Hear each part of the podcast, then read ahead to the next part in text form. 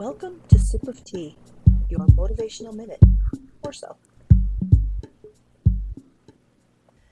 Being positive isn't pretending that everything is good, it's seeing the good in everything. I don't know who wrote that, but I like it. There's always something good to be found. In the midst of what seems like a bad situation, look for the good. Look for the lesson you're being given. Sometimes, if we just stop, it's easy to find. But if we hang on to the negativity in our lives, we're only going to see more negativity. See the good. Look for the good. If you just open your heart, positivity will find its way in.